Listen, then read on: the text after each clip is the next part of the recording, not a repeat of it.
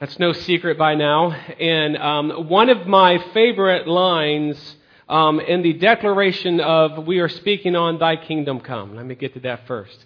Uh, speaking on the kingdom. This is a week number four, thy kingdom come. And one of my favorite lines in the Declaration of Independence is whenever they say these words, we hold these truths to be self-evident, that all men are created equal, that they are endowed by their Creator with certain unalienable rights, that among these are life, liberty, and the pursuit of happiness. When our country's founding fathers penned these words, they were writing from personal experience. It seemed the heart of the colonists worked to make their life and land great, the more the King of England took. Everything they did needed the approval of England, and if they got that approval, the monarchy across the sea would find a way to take it. You see, what the colonists wanted more than anything was freedom and liberty, peace and happiness. And they became desperate enough to do whatever it took to get it. I spoke a few weeks ago on the kingdom, and a few weeks ago I talked about immigration today and what an explosive topic it is in our society today. Every, and I believe that every honest immigrant entering the United States longs for what our founding fathers wrote about to experience life and liberty, to be able to pursue peace, pursue the American dream.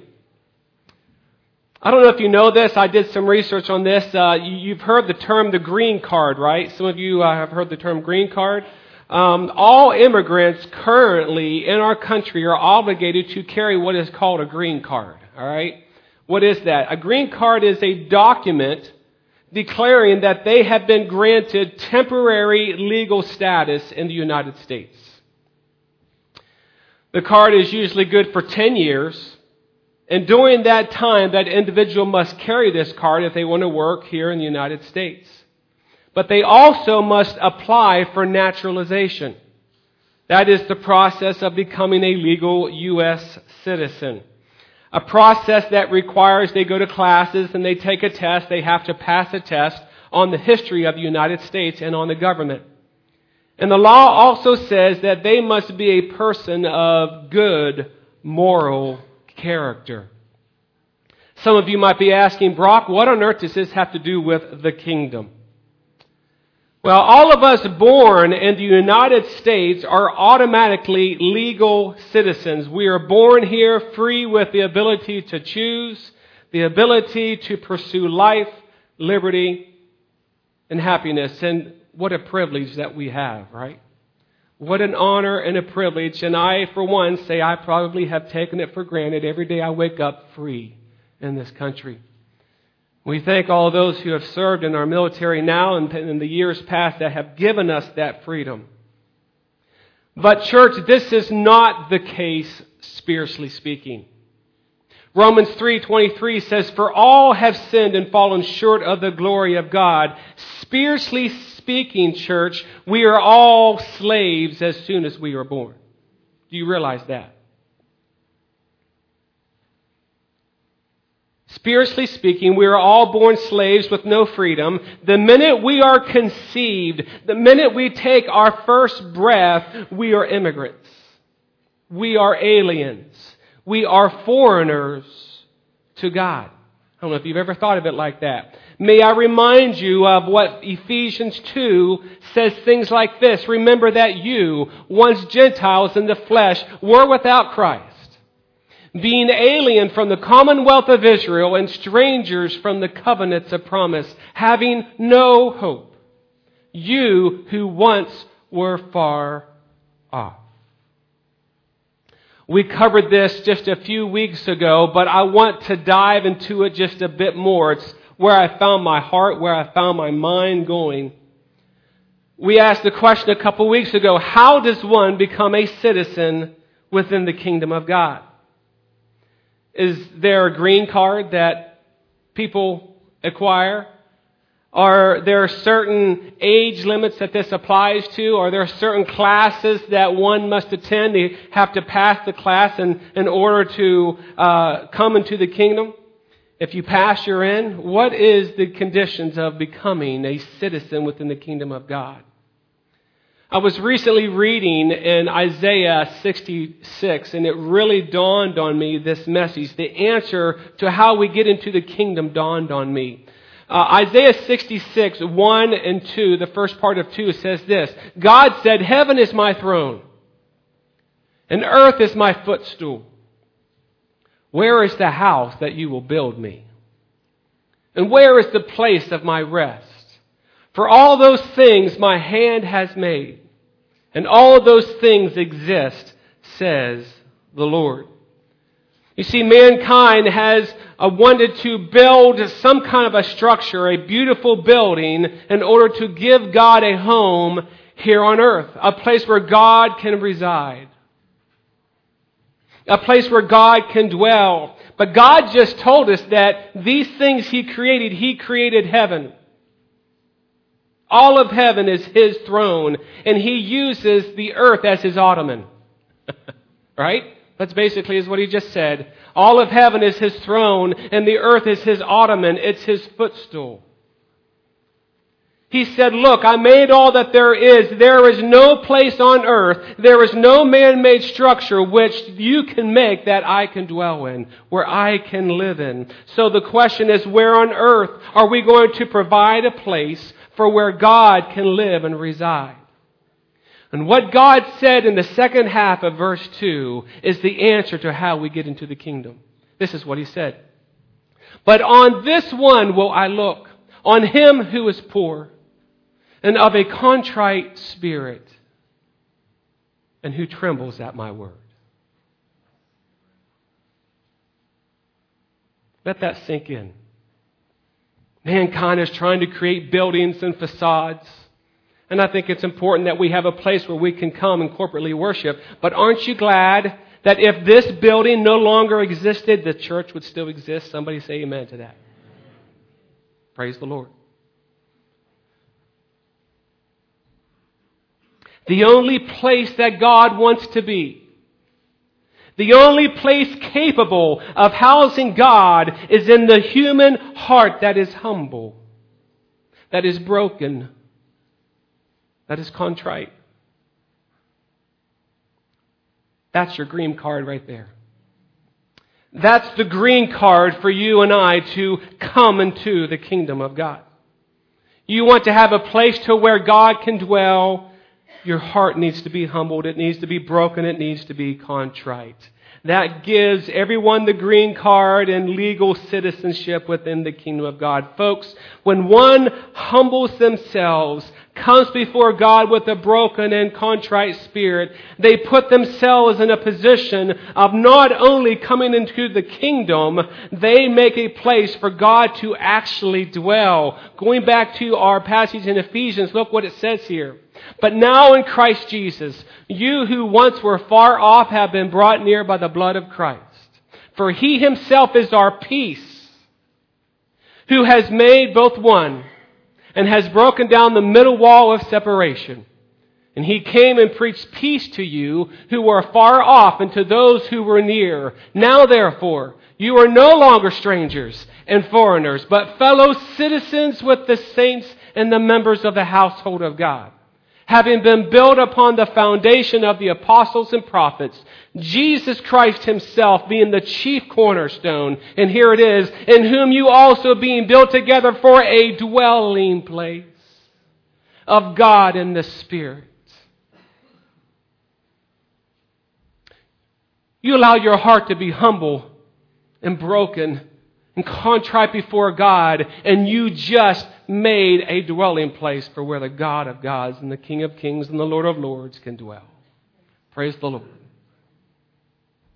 And I believe that deep within the heart of mankind is the desire, which is why I thought of the Declaration of Independence. Deep within the heart of every person in here today and outside these walls is the desire to not only live free, but to experience a peace that passes all understanding. to experience a contentment that this world knows not of. You see, many non citizens, and perhaps maybe a some today, many non citizens today are looking for a purpose. They're looking for peace. They're looking for meaning in their job. They're looking for all of those things in acquiring money. They're even looking for peace and purpose in their spouse and in their marriage. They're looking for all those things in their relationship with their kids and their children. Recreational hobbies. Many are spending boatloads of time on the internet and social media entertainment looking for contentment. Many, perhaps some of you, have been broken by life's cruelties.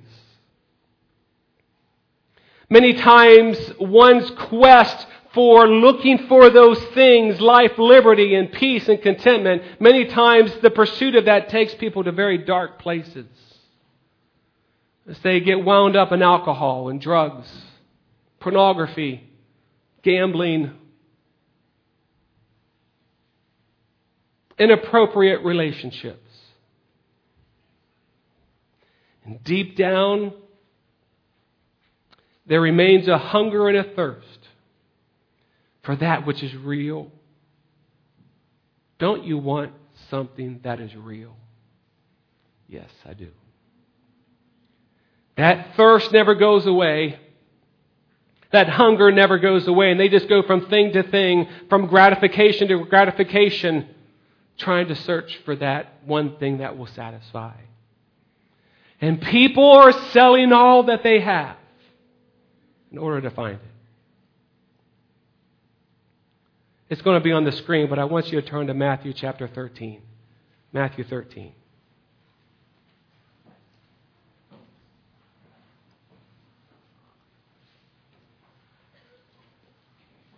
How do you get to the kingdom what is this like? What's the process? What's the experience of coming into the kingdom like?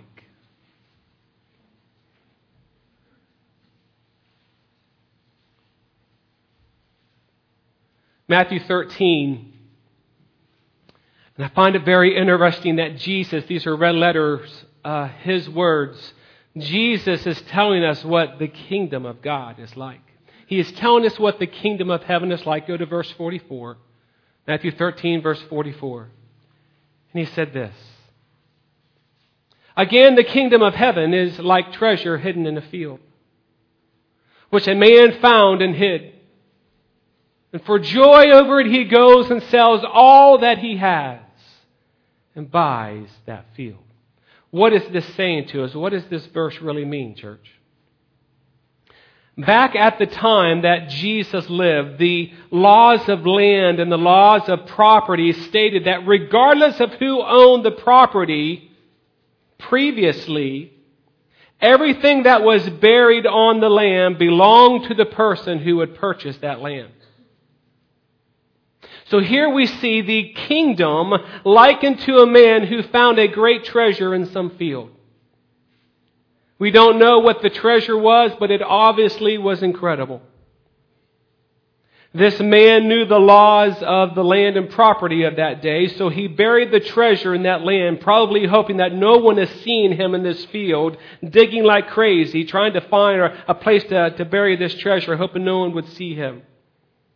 We're told this man was so excited, he sold everything he had just to buy that land and gain the possession of the treasure that he had buried. Jesus compares the kingdom to this. He compares becoming a citizen in the kingdom to the treasure that they, this man has found. You see, when one realizes what they can have in Jesus Christ, they have found the treasure. And they are willing to sell everything that they have in order to gain the treasure. Jesus continues this thought as we read on in verse 45.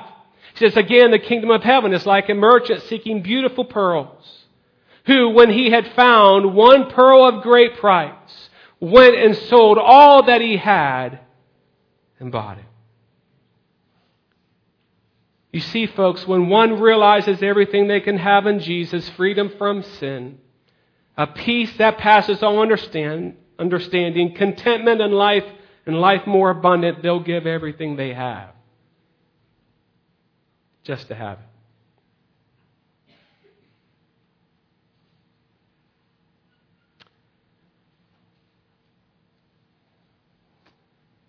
My brother has a uh, has three children. He lives down in Atlanta, Georgia, and uh, I'm not sure if you've been watching the news lately, but that part of the uh, the, the freeway I-85 that collapsed, he's right in the thick of all of that, and he said it's just going to be an absolute mess. But they live down there in Atlanta, Georgia, and his youngest son, named Jacob, has been running from the Lord for years and years.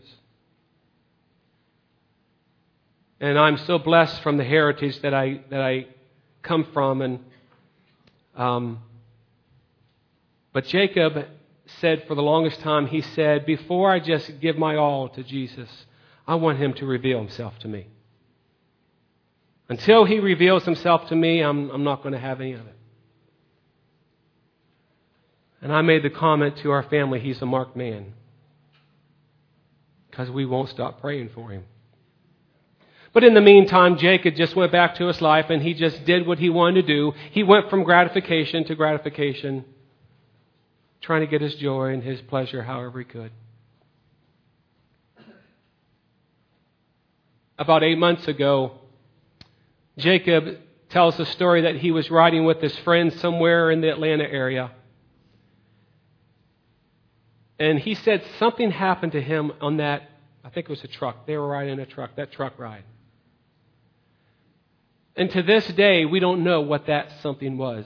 My brother Brent doesn't even know what that was. But Jacob said something happened that so shook him that he walked away knowing God had just revealed himself to him. And it was at that moment that Jacob turned his life over to Jesus Christ.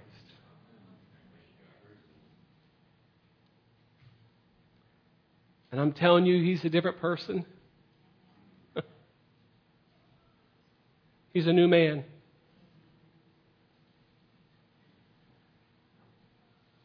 I may have said this before, but my dad's dad, dad, dad, semi professional baseball player, loved to hang out with the gangs and the bars and smoke and drink with the guys and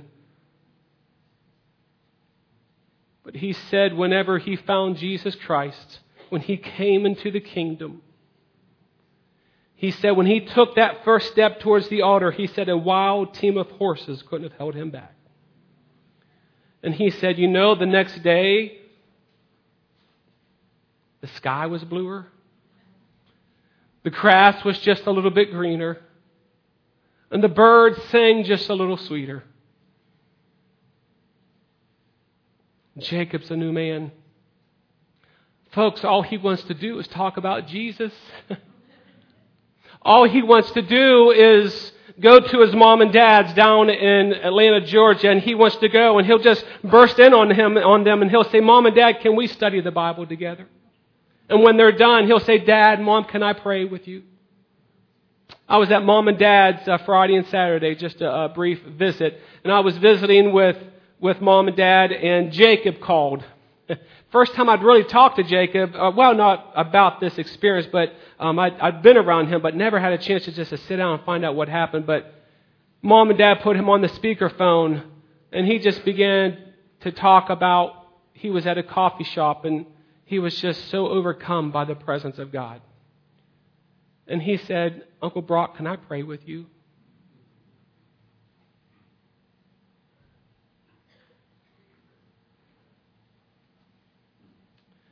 At the time of this incident, about eight months ago, Jacob was in a serious relationship with a girl. But whenever he got right with the Lord, he continued to date her, but he just noticed some red flags. He noticed some warning signs. Now, this is where we get down to living right here. He noticed some things that just were not right, that she just did not seem to be as excited as he was about his experience. She, you know, she didn't want, she wanted him to have God, but not too much God. Don't, don't get too carried away with this experience with Jesus.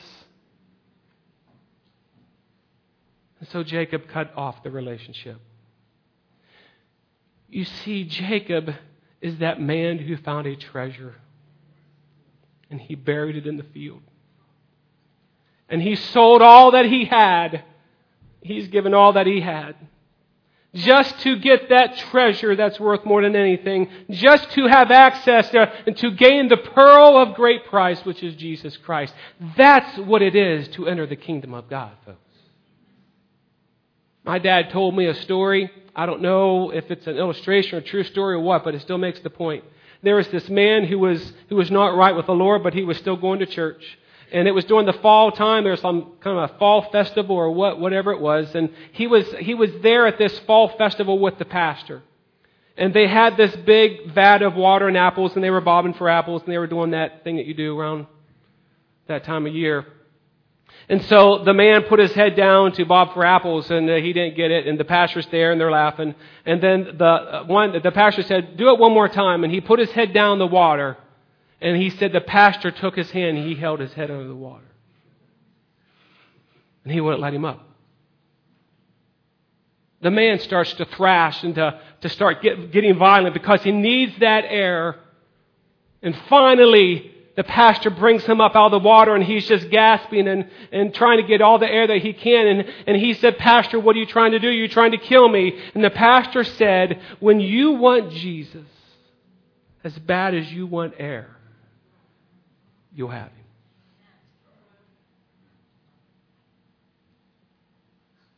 I want him. I want him I want to be in the kingdom. You see, when you realize what Jesus offers, you'll give all that you have just to have Him. This is what it means to come into the kingdom. Let me remind you that the kingdom is not, Romans 14 tells us this. For the kingdom of God is not eating and drinking but it's righteousness. And it's peace. And it's joy in the Holy Spirit. The Bible tells us that before Christ, we are all poor. We are sinful. We are wretched. We are empty. We are sick of heart. We lack true peace and joy and contentment. Maybe there's someone here this morning. Like Jacob, you've grown up in church, but you've been running from God. And I just described you. You've lacked real peace and joy and commitment. And if you're here today and you're running from the Lord, let me tell you that you are a foreigner in the house of God. You're still an immigrant. And you will never have true peace and contentment until you place Jesus on the throne of your heart. Never have it. You'll never have all. We as American citizens have rights and privileges those who are children of God have rights and privileges because they're in the kingdom of God. But you will never have those rights and privileges unless you allow Him to be Lord of your life. But if you will humble yourself, as Isaiah told us, if you will humble yourself and accept Jesus, if you will get right with Jesus and become a citizen within this kingdom, you'll have righteousness and you'll have peace and you'll have joy.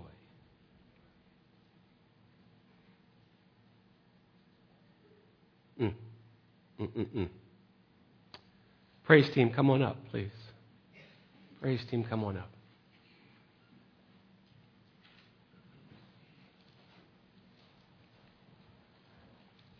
What do we do whenever something really exciting happens to us? What do we do when something really exciting happens to us? We want to tell someone, don't we? Yeah. We want to tell someone. We just can't keep it in.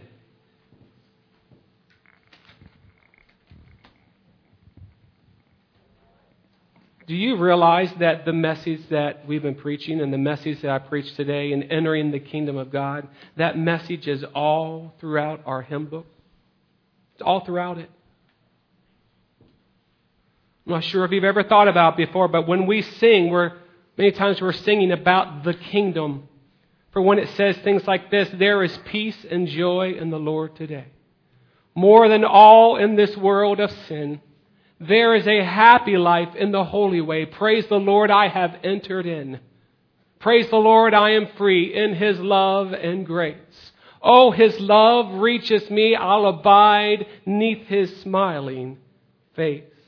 The kingdom is referred to when the songwriter also said, I'd rather have Jesus than silver or gold. I'd rather be His than have riches untold.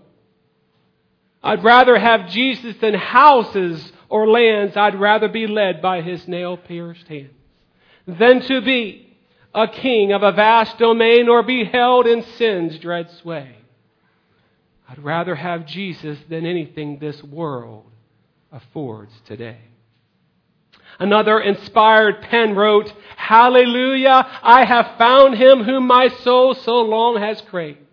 Jesus satisfies my longing, and through his blood I now am saved. And because of this, we can sing peace, peace, wonderful peace that comes down from the Father above. Sweep over my spirit forever, I pray, in fathomless billows of love. Maybe there's someone here this morning, you need that peace.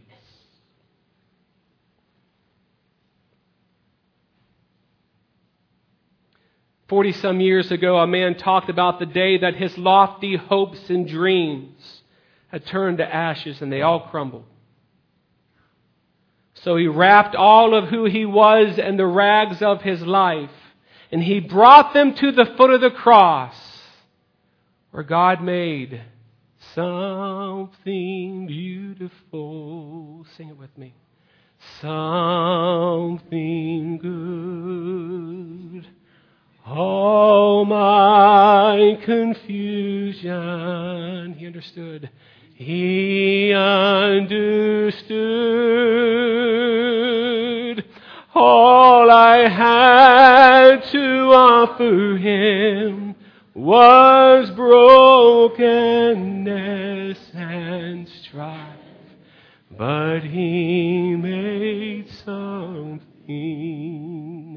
beautiful of my life. And because he did that, we can all sing, My chains are gone. I've been set free. We're in the kingdom. My God, my Savior has ransomed me. And like a flood, His mercy rains. Unending love amazing grace. This is what it is to be in the kingdom of God. To have a heart that overflows, to where you are prepared to give all that you have, to sell everyone, everything that you own, just to have Jesus. Next week, I believe we're going to talk what does it mean in this life now that we've accepted Christ? What did, now we're kingdom citizens. Now that means we have a responsibility to live within the kingdom we're going to talk about. But is there someone here this morning? We're just going to sing a couple choruses. Lord, I give you my heart. This is my desire to honor you. Lord, with all my heart, I worship you. All I have within me, I give you praise all that I adore, give to you. Lord, I give you my heart. I give you my soul. I live for you and you alone. Maybe there's someone here, you don't have that peace. As I was describing Jacob, you, you desperately wanted to say that I want that to be me, but you know you, you can't say that. Maybe there's something nagging at you. We're going to sing and we're going to play, and the altars are open. Be obedient to the Lord. But I'm so glad that we can enter the kingdom of God this morning. Would you stand with me and let's pray? Father God,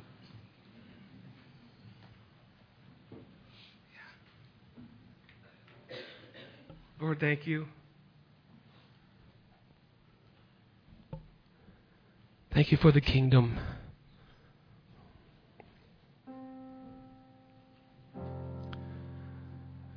Thank you that you liken the kingdom to that treasure, that one buried in the field. Lord, if there's someone here this morning that doesn't have that treasure, that is not yet in the kingdom, if there's someone here that is holding back on you, Lord, Lord, today can be their day. Lord, speak to all of us this morning. We thank you and we praise you. In Jesus' name we pray. Amen. If you know it,